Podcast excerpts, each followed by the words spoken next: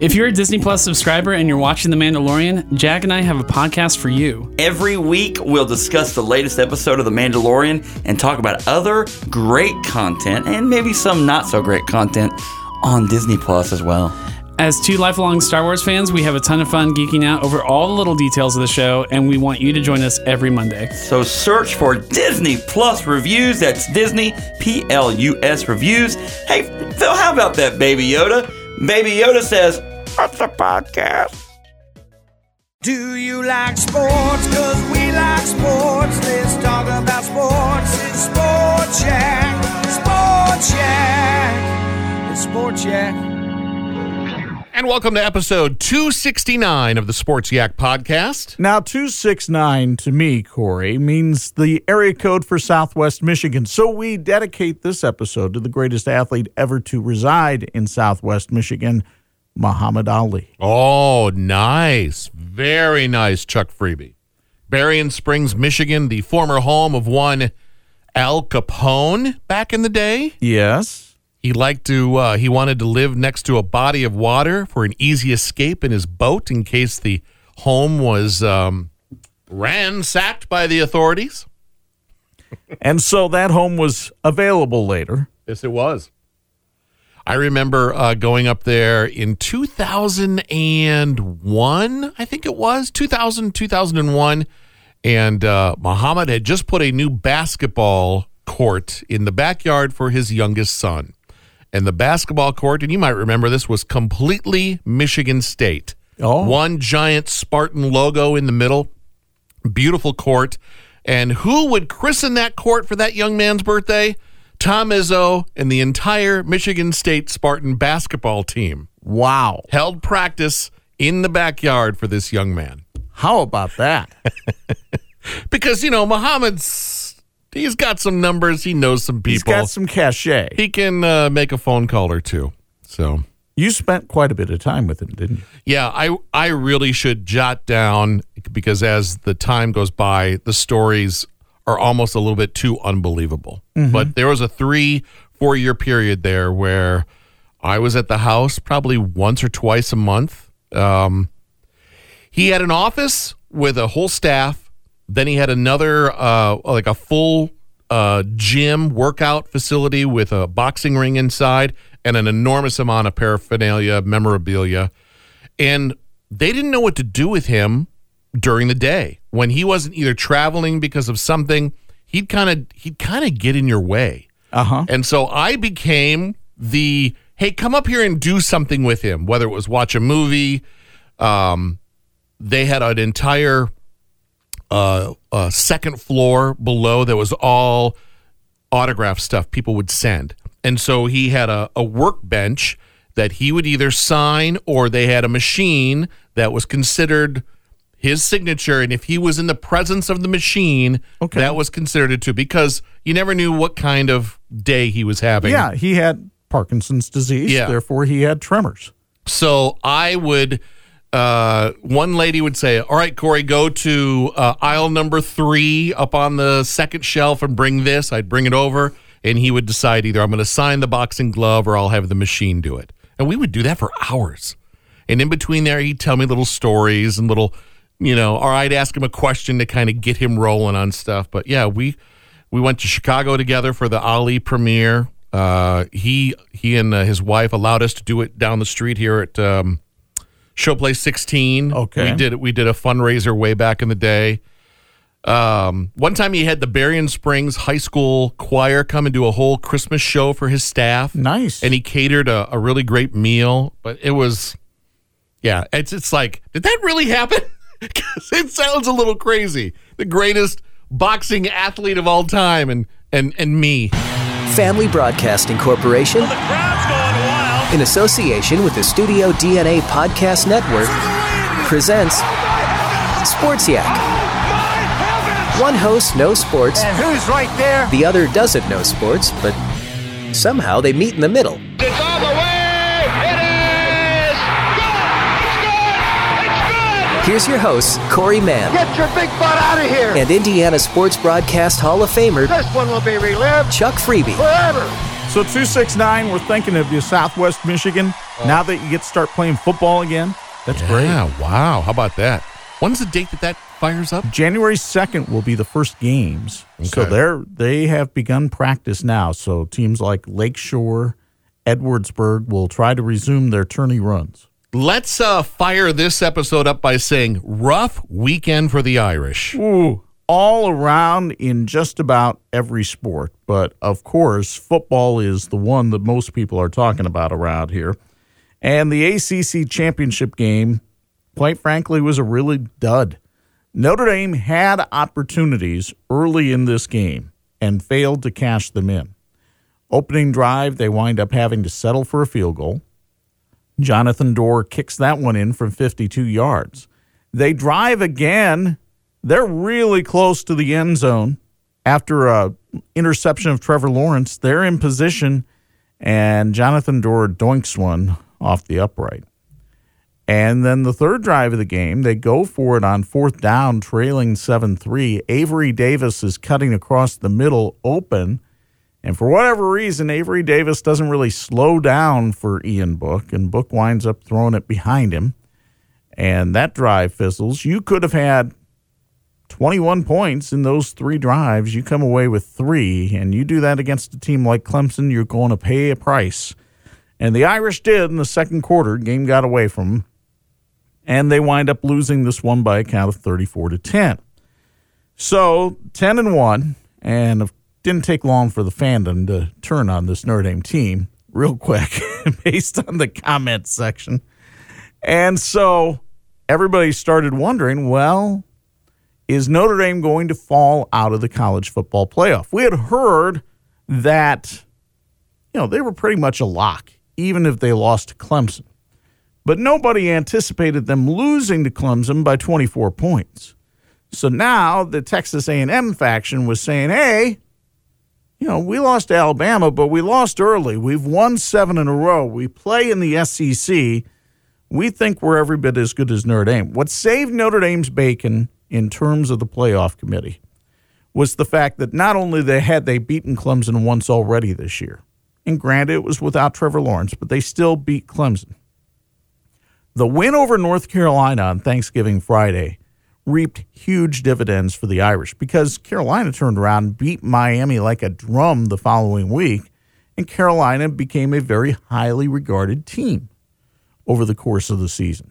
That helped Notre Dame tremendously because this committee this committee didn't seem to look at losses as much as wins. Who did you beat? Who were you capable of beating?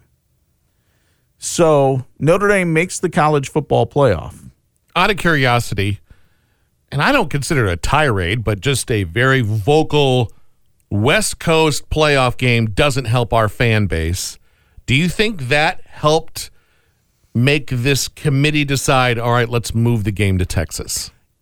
I there were things going on before Brian Kelly had that tirade. Okay.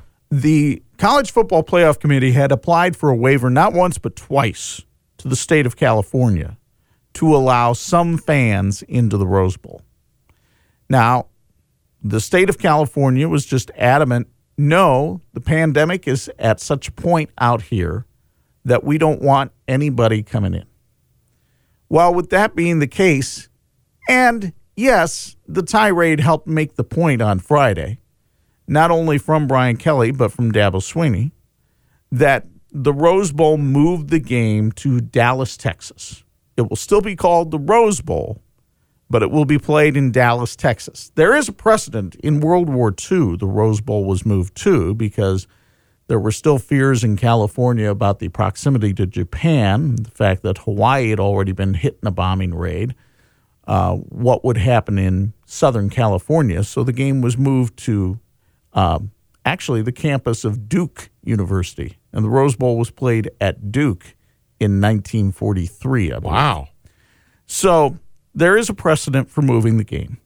And this time they moved it to Dallas because they could have 20% capacity of the Cowboys Stadium, which allows 16,000 fans to show up. And then the Rose Bowl, then the playoff committee said, well, Alabama, would you rather have 16,000 fans to see you in the Rose Bowl Or would you rather have 3,000 who can see you at the Sugar Bowl? And Alabama said, We'll take the 16,000. And so that's why Alabama and Notre Dame will play the Rose Bowl for the first time in 95 years. Notre Dame's going to the Rose Bowl, but it's in Dallas, Texas. And the parents and the families will be able to go see the, the young men play. Is that a New Year's Day bowl? New Year's Day, 4 p.m. It's on ESPN. Okay. Um, Notre Dame is a major underdog in this game. I've seen opening lines anywhere between 17 and a half to 20 and a half point underdog. Nobody expects Notre Dame to do well in this game. Alabama is a prohibitive favorite. In fact, if you were wagering on the playoffs, Alabama is a 1 to 2 favorite to win the national title. In other words, you would have to plunk down $2 to make $1 they're they're an incredible football team to watch. Now they do give up points. Florida put 46 on the board against them in the SEC championship game. But nobody's held Alabama below 38 points this year. Nobody. So you take a look at Mac Jones, their quarterback, Heisman candidate. So is their wide receiver, DeVonta Smith. I don't have any idea how you cover that man. He's been open all season long. And then they've got Najee Harris, a terrific running back. I mean, they just can beat you in every phase offensively, and they've been incredibly productive this year. So Clark Lea's got his hands full because if he had problems stopping Clemson, and he did for a half, he's going to have problems stopping Alabama, which means that Notre Dame, if they're going to win that football game, they've got to play a ball control offense. The, the best way that you can keep Alabama out of the end zone is to not let them have the ball.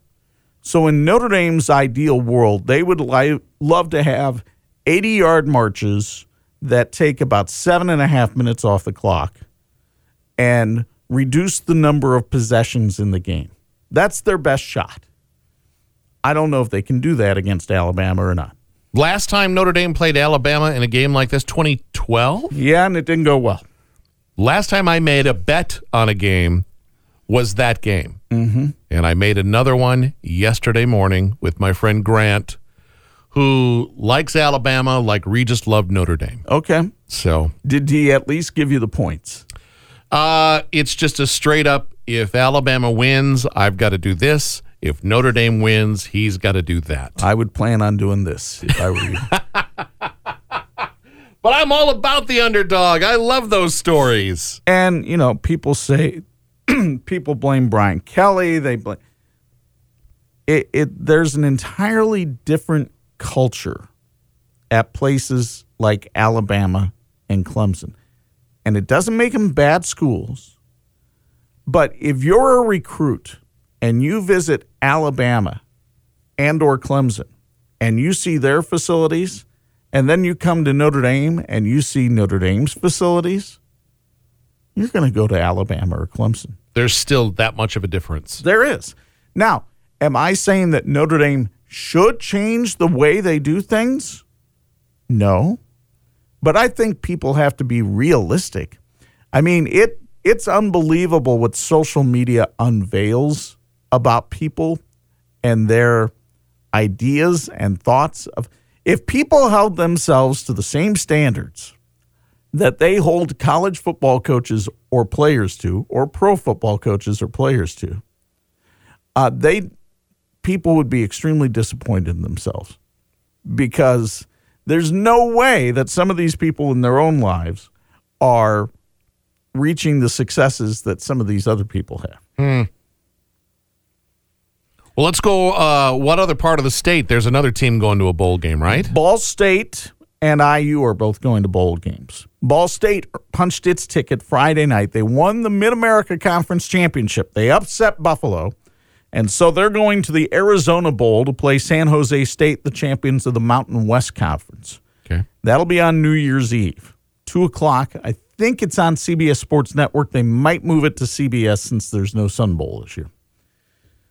Indiana, Indiana raised the ire of a lot of people yesterday. The playoff committee, I should say, raised the ire of a lot of people yesterday for their handling of Indiana. Indiana was ranked seventh in the final AP poll. They That's were, been a long time, hasn't it? yeah. They were ranked 11th by the College Football Playoff Committee, who put a number of two or three loss teams ahead of Indiana in its rankings.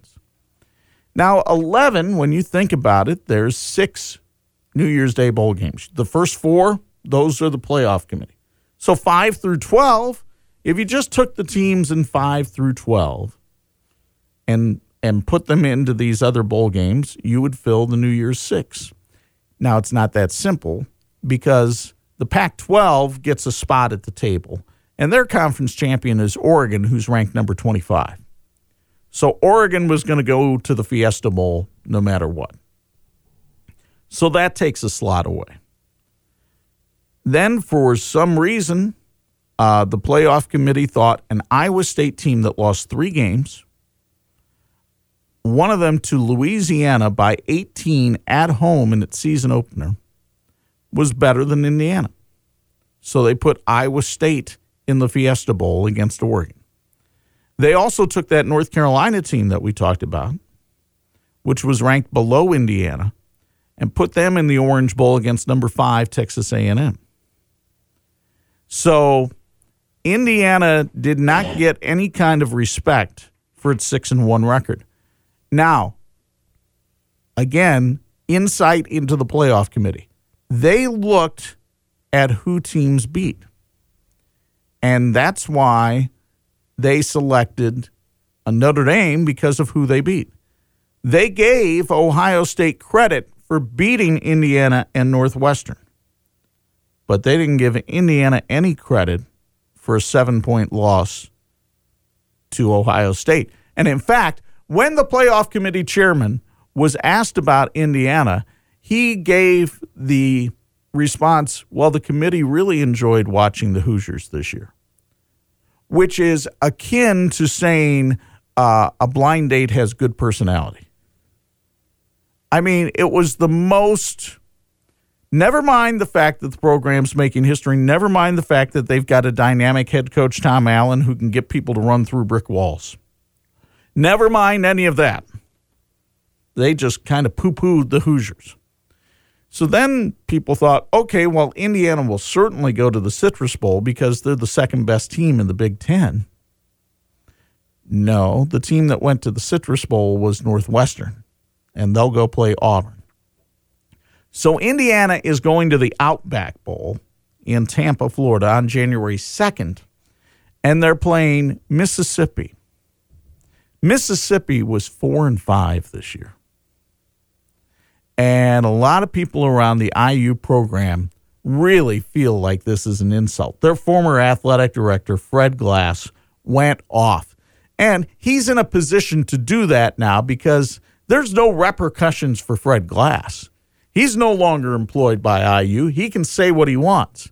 But he's been around the block and he has an idea of what's going on. He says there's people in the he he really feels like the Big 10 and the Big 10 had people on that playoff committee.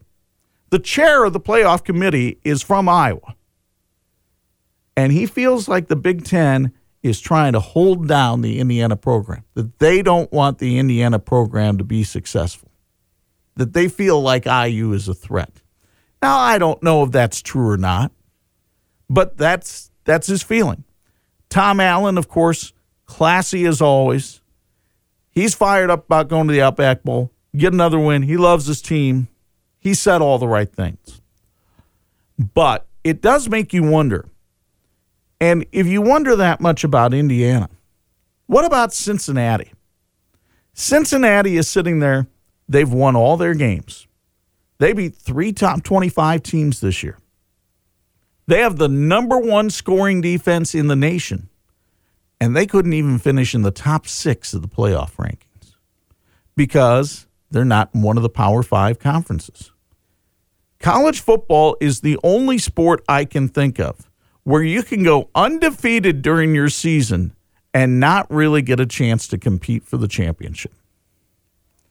So I think the sport itself has a lot to look at here during the off season about how this committee handles things, whether they want to continue with a committee, whether they want to expand the playoff structure, or whether these Power Five schools are just going to separate.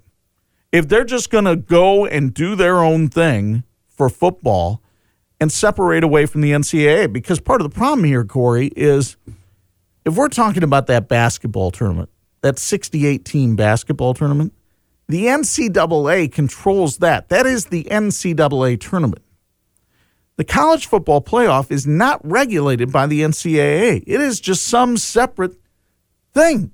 Why the NCAA does not want to conduct a championship at the top level of its most visible sport is absolutely mind-boggling. I can't think of I can't think of any other thing that works that way. So listening to you speak when you say that, you know, hopefully they get together in the off season and discuss all this, who has final say? Who can draw a line in the sand of authority and say, this is not working, this is what we're going to do now? The NCAA would have to intervene because right now it's up to the conferences. The conferences all collaborate. Well, it's in the best interest of the Power Five conferences to keep everybody else out. They don't want Cincinnati in there. They don't want Coastal Carolina in there because they can only get embarrassed. The NCAA would have to step up and say, we're taking control of this thing. Hmm. And I don't know that there's anybody at the NCAA that has enough vision or leadership to do that. Okay. So that's that's what makes it really sad is for kids like the kids who play at Cincinnati who did everything exactly that was asked of them this year. You won all your games. You beat top 25 teams. You didn't have the opportunity to play out of conference to impress anybody that way. And your defense was as good as anybody's defense in the country. Sorry. You'll just get dispatched to you'll we'll give you a New Year's Day bowl. We'll we'll let you play a New Year's Day bowl. You can play in the Peach Bowl against Georgia in their home state. There's your reward. Come on. So Jim, who asked me at church yesterday if I was going to be salty about something, yeah. Yeah, I am. And there it is. Ah, bowl season starts today. Do I see in your notes? The Myr- aren't you fired up for the Myrtle Beach Bowl? Don't you have the DVR set for Appalachian State North Texas? You know, I don't. Okay. Here's another problem with the bowl system. So, with this pandemic this year, normally normally there's a rule that you have to go 500 or better to go to a bowl game. But because of the pandemic this year, they waived that rule. Then lots of teams opted out. And I can understand why. Because typically a bowl game is a reward for a great season. And part of that reward is you go about a week early to some nice warm place, you hang out, you have fun, they give you swag. It's it's a good time for the players. It's loose and yeah, you play this extra game may not mean all that much, but you get to have a good time. Well, this year you can't do any of those things. And so if you're USC, you sit there and say, okay, we didn't win the Pac 12 championship. The bowl game that we're going to go to, we're not really going to be able to go there more than 48 hours beforehand. Not going to really get to do anything. My God, we've been on campus since when, and we haven't seen our families, and there's this risk of COVID if we do hang around here. Let's just go home. And they weren't the only one to say that. Boston College, Virginia, ton of teams said, we're not playing. Well, now for the Bowls to fill these slots, they have to dip down. So I told you about Mississippi four and five. South Carolina is two and eight and going to a bowl game. Two and eight. Meanwhile, Army, Army was supposed to go to the Independence Bowl to play. But as teams started opting out, the Independence Bowl is down on the list. And so they there weren't enough teams to fill the second slot at the Independence Bowl. What's Army's record? Nine and two. Now you might say, well, why didn't one of the bowls take Army if they're nine and two? Because you see, these bowls are contractually obligated to go to certain conferences, which is why a two and eight South Carolina team out of the SEC can go to a bowl game and Army can't. And God bless Jeff Monken, the head coach of Army, who has said, a team gets COVID, we'll show up and replace them. We'll go anywhere and play anybody. We don't care. Because it's an absolute travesty that Army at nine and two is sitting at home and two and eight South Carolina is going to a bowl game. What kind of system are we running here, folks? This is garbage. NFL. You ready to segue to the NFL? oh, I told Chuck I haven't watched the Bears in two weeks, and they've won two in a row. Maybe you're the cause. Did you think about that? I don't want to think that way. Your boy Mitch plays a lot better when you're not looking. Bears offense has actually been fairly productive. I heard that up in the hallway last week. Oh, that Mitch Trubisky is actually really good. Okay. No, he's not. But the offense, and look at who they've played, too. Okay. The Texans defense, not exactly a giant brick wall. Stinky cheese. Nor is the Vikings. They'll get to play Jacksonville next week. And this is typical Bears, isn't it? Okay. If you had only won five games, you're going to get a better draft pick. Instead, they're going to probably wind up going eight and eight, missing the playoffs, and getting a worse draft pick. Congratulations, Bears. But they did win yesterday, 33-27. They are technically still in the playoff hunt, sitting there at 7 and 7. If you're a Bears fan, you're rooting against the Arizona Cardinals because they are the obstacle standing between you and the playoffs. But the Cardinals finish up with the 49ers and the Chargers. The Bears finish up with the Jaguars and the Packers. I don't think it looks promising for Chicago to make the playoffs, but they could. The loss to the Lions at Soldier Field is the one that will keep the Bears out of the playoffs this year. Oh, my. Meanwhile, the Colts, I don't know if you saw the end of this game. Today's password is Keke Coutee. Keke Coutee. 27 20. Houston is driving. Fourth and five at the Colts 18 yard line. Deshaun Watson finds Keke Coutee over the middle. How he catches this ball, I don't know. Coutee turns, he's running towards the end zone. Even if he doesn't make it in, it's going to be first down. There's still going to be about 20 seconds left. Houston's going to have time to run two or three plays to tie the game up. But Darius Leonard somehow comes from behind Coutee and punches the ball out. The ball goes rolling in the end zone. I don't know. You're probably not as psychotic as me watching a football game, I'm not. but I bet you there's some yakophiles out there. Whenever I see a fumble, I yell, ball, ball, ball, ball. And so I'm yelling that in my living room. And the Colts are trying to pounce on it. One or two guys look like they have it. They don't. It's still bouncing around. Finally, somebody from Indianapolis falls on that ball in the end zone. It's a touchback, and the Colts survive and win 27 20. They're 10 and 4. They have not clinched a playoff spot yet because there's so many good teams in the AFC, but it looks very promising for Indianapolis to probably have the sixth seed in the playoffs. And if that were if the playoffs were held today, the Colts would be playing Buffalo. Congratulations to Buffalo, by the way. For the first time since 1995, they win the AFC East. And by the way, the evil empire known as the New England Patriots will not be in your playoffs this year. Enjoy that, ladies and gentlemen. Lions got mauled by Tennessee, but what a gutty effort by Matthew Stafford. He had all kinds of injuries going into that game yesterday and played anyway. And somebody asked him after the game, Why did you play? And he basically said, You know, there's a ton of other guys on this team who are busting their butts trying to win. And he says, If I'm healthy enough, it's my responsibility to go out there and play. And God bless him for having that kind of attitude. You Right. wish more people had that attitude about work. Now I realize you don't want to go to work when you're sick and spread a virus and all that.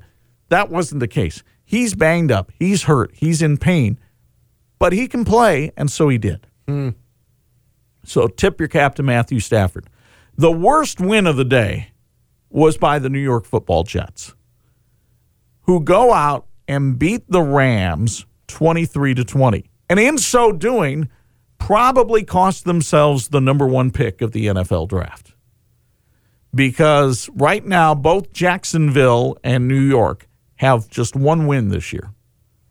And the tiebreaker goes to the Jaguars. So right now, the Jaguars could have the number one pick and take Trevor Lawrence from Clemson if they want to. I think Trevor Lawrence going to Jacksonville would be a lot happier than Trevor Lawrence going to New York. I just don't see him as a fit in New York. I could see him playing in Jacksonville. Now, obviously, both those teams have problems. You're going to have to put a lot around him to make things better. But after watching Trevor Lawrence on Saturday, let me reemphasize for you, he's pretty good. he's he's pretty good. Thank you. Also, uh, NFL tonight, it's the Steelers and the Bengals. We're getting word that Ben Roethlisberger will not only play in that game, but he's planning on coming back for his 18th NFL season next year with the Steelers. There had been some talk that he might retire. College basketball last night, Northwestern, big upset. They knocked off Michigan State 79 65. Giant killers. Crossroads Classic was over the weekend. I don't know how much you watched or, or listened. I listened to the Indiana game. I watched the Notre Dame game up until football. Indiana got uh, terrific play out of Armaan Franklin, who always seems to play well in Bankers Life Fieldhouse. Let's not confuse ourselves. This is not the Butler teams that we've had of recent years. They're not that strong this year. But credit to IU, they got the win in that one, and they are now ready to get back into the Big Ten season. Purdue and Notre Dame uh, were battling back and forth. Notre Dame came out and once again played crappy defense. And Purdue took advantage of that. Sasha Stefanovic was hitting from all over the place. Then the Irish got hot from three point range, particularly the new kid, Trey Wertz, who had a, a terrific game offensively. Uh, Dane Goodwin hit some shots. Even Nick Djogo hit an occasional three pointer. And the Irish tied up at 53 53 in the second half. And then Purdue goes on a 9 0 run. Prentiss Hubb, where are you? Prentiss Hubb, who Mike Brey called at the beginning of the year the leader of this team, had zero points. Leaders need to score. Leaders can't allow themselves to get in a funk. Leaders need to guard people. Leaders need to distribute the ball. And yes, leaders need to score. And leaders not pout on the floor. Tr- Prentiss Hubb's body language on Saturday angered me because it wasn't working for Prentiss Hubb. And because it wasn't working for him, he allowed himself to get in a funk, and I think it brought the rest of his team down too. And I don't mean this as a soliloquy on Prentiss Hubb. He's obviously a talented player, or he wouldn't have that scholarship. But somebody needs to work with him on his mental attitude right now because he's he's somewhere else. And the Irish are two and four. Now they go on the road to Syracuse for an ACC game on Tuesday night against a Syracuse team that's beatable, but man, they're up and down, just like the Irish. So who knows what we're going to see tomorrow night in the Carrier Dome. But Mike Brey, that team right now is not a good defensive team at all. Strange seeing uh, Banker's life so empty. Yeah. And I've been to that Crossroads Classic before, and it's it's all Indiana in there, Oh, just packed to the rafters, but just oh. terrific facility. Yeah. You know, there's always a kind of a charge of excitement. It's always kind of that third Saturday of December, Mm-hmm. right before Christmas. Indy is rocking, and it's it's just a different world that we live in right now. It it did not have that big time feel about it, but kudos to Purdue. They came out and they played well, and they have a challenge tomorrow night. They got to go on the road and play the third ranked Iowa Hawkeyes and Luka Garza in a late night game. That's going to be that's going to be a tough one for Purdue. We'll see if they can handle it. Don't forget the Boilermakers play all their games on 103.1 FM, including Christmas Day. Now, you might say, well, why on earth are college kids playing on Christmas Day? Because they weren't going to get to go home anyway. And the most exciting thing they do is play games. So they pushed. You know, all these college kids watch the Christmas Day games of the NBA and they say, man, I'd love to do that once in my life. And then you realize most of these college kids aren't going to the NBA. Yeah. There might not be anybody on that Purdue team going to the NBA. So their only chance to ever have a game on Christmas Day is kind of in the middle of a pandemic when they're not sent home for Christmas. You got to be on campus anyway. Hey, let's go ahead and play. Where and where are they going? They'll be at Mackey Arena on Christmas against Maryland. Oh, okay. So, you know, it gives it gives the kids something to do. Good for them. Has there been any talk on when fans are allowed to come back? No, I mean, let's face it, the vaccine right now is going to healthcare workers primarily. Right. Um, When it's going to get distributed to the general public, I'm not sure. And then there's probably a waiting period to make sure that it takes. My understanding of the vaccine is it's actually maybe two rounds of shots. Mm-hmm. So it's going to take a while. In fact, you asked that. I just saw a piece today by Jayson Stark talking about baseball season. And there's a lot of feeling around baseball that the season will not start right at the beginning of April, that they may push back a little bit and not play a 162 game schedule because they want to have fans in the stands, but they can't do it under the current parameters. Hmm. Okay. Notre Dame women's basketball also had a terrible weekend. They lost at Clemson 78 55, so the women's team was only one point better than the football team. Niele Ivey's crew is struggling right now at 3 and 4. Notre Dame hockey lost to Michigan State yesterday 4 3. It was not Jack Swarbrick's finest weekend, let's put it that way. So, struggles there. The good news out of hockey over the weekend is that the NHL and the Players Association came to an agreement for a 56 game schedule that'll begin in mid January. So, you Blackhawks and Wings fans, you'll finally be getting your fix again after after a wait since the uh, Blackhawks were eliminated from the Stanley Cup playoffs fairly early on back in the summer. We've come to the end of our sports list. What about overrated, underrated? I What just you have one today. Okay. Go ahead, fire your shot. Uh, we have a new Wonder Woman movie coming this Friday. Mm-hmm. This will be the sequel to a very successful first Wonder Woman movie in the DC world. Was that Gal Gadot? Is that who played that? Okay. Yeah, the Justice League movie bombed. Uh, the Batman Superman movies kind of tanked as well, but the Wonder Woman they seem to know what they're doing, so there's some excitement there. As a whole, superhero movies overrated or underrated? That's a pretty wide spectrum that you throw up there. Uh, superhero movies. And you go to a lot more of these than I do. But I've watched a few of them. But from an outside perspective, Boy, I, I just think it kind of depends on who you have playing the role. right? You know, I I enjoyed Michael Keaton as Batman. Mhm. Wasn't so much of Val Kilmer Batman fan. You know, it's, and I realize it's different strokes for different folks. I would say, in general, though, they're always so hyped up, Corey. I would say they're a little bit overrated as a franchise just because I don't know how you possibly meet the hype. Now, I do like the Mar- the Marvel movies. For mm-hmm. instance, Black Panther, I very much enjoyed that movie. You were surprised by how much you liked it. Yes, I was. Yeah. So, You hit it on the you hit the nail on the head though. It's who's in the role and it's the story. yeah. But it feels like Hollywood has gone to that well in the last let's go 8 years. Like that's all they know how to make. Cuz if you look at like top grossing movies of all time, it's heavily loaded with superhero Oh movies yeah, now. I I can believe that. but you know, I'm not a fan of when you've got uh, Chris Evans playing the Human Torch in uh, Fantastic Four movie tw- 20 years ago, and then he's Captain America for 10 years.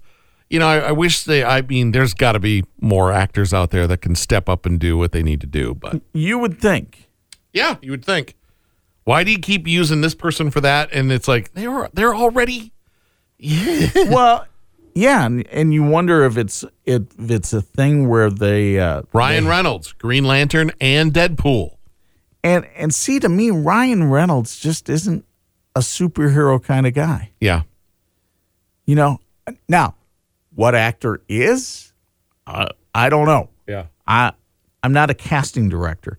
So I guess I'm a little bit like these fans who sit there and say, well, you know, they should be better. But You gonna go overrated? I'm going to go slightly overrated. Yeah. I am, get ready for it, going to agree with you. Wow. Slightly overrated. I think they try too hard. You know, it's like, well, we've got to we've got to hit with this right here, so let's duplicate it as quickly as possible and get some more like this next Marvel phase. There's some stuff there I'm just not excited about. And I love Marvel, but it's like you're making a movie out of that guy? Really? Put him on Disney Plus.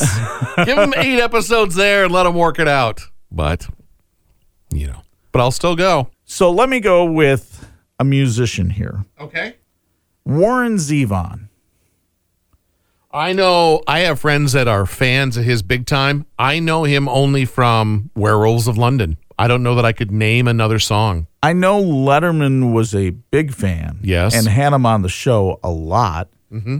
But yeah, I'm like you. I'm kind of like, okay, well, there's that, but what else has Warren Zevon done? And I just always feel like he's kind of uh, rode that song to whatever stardom he's had. And the fact that he's just kind of a little bit out there as a personality but I tend to think he's overrated. Yeah, you would think that that one song would blow open the doors for other opportunities. I don't think uh, either people just didn't catch on to it or the songs didn't live up to how good that song was. Was that song a great song? I'm okay with it around Halloween time. Yeah, That's about it. yeah. I'm going to go uh, overrated Okay. as an artist. So we've gone overrated on both things today. Yes. In that segment. So Christmas is just around the corner, so we're going to give you a very special episode for number 270. Oh, I just did the math. 270. Yeah. We are going to replay uh, many of the highlights from our Tom Rinaldi episode. I don't know if you've seen it in the uh, social media world or in the papers, but Tom is leaving ESPN to go to Fox Sports beginning his last assignment with ESPN will be the Rose Bowl game between Notre Dame and Alabama, helping bring this episode full circle. But Tom will be going over to Fox Sports, doing a lot of the kinds of things that he's done for ESPN, but doing them in different sports and in different venues than he's been in. So, Tom was a friend of mine at WNDU. We've stayed in contact over the years. I sent him a congratulatory text the other day, and he sent back a very nice text in reply. And so we'll hear that episode again on Wednesday, episode 270. Thanks for listening. Hit the subscribe button so you never miss a new episode in 2021. Until next time, Yak fans. Ooga Luga Muhammad Ali. He's the GOAT. We've had some fun, yeah, the show is done. Now we gotta run. It's Sport Check, Sport Check. Sport Check is not filmed in front of a live studio audience. We done.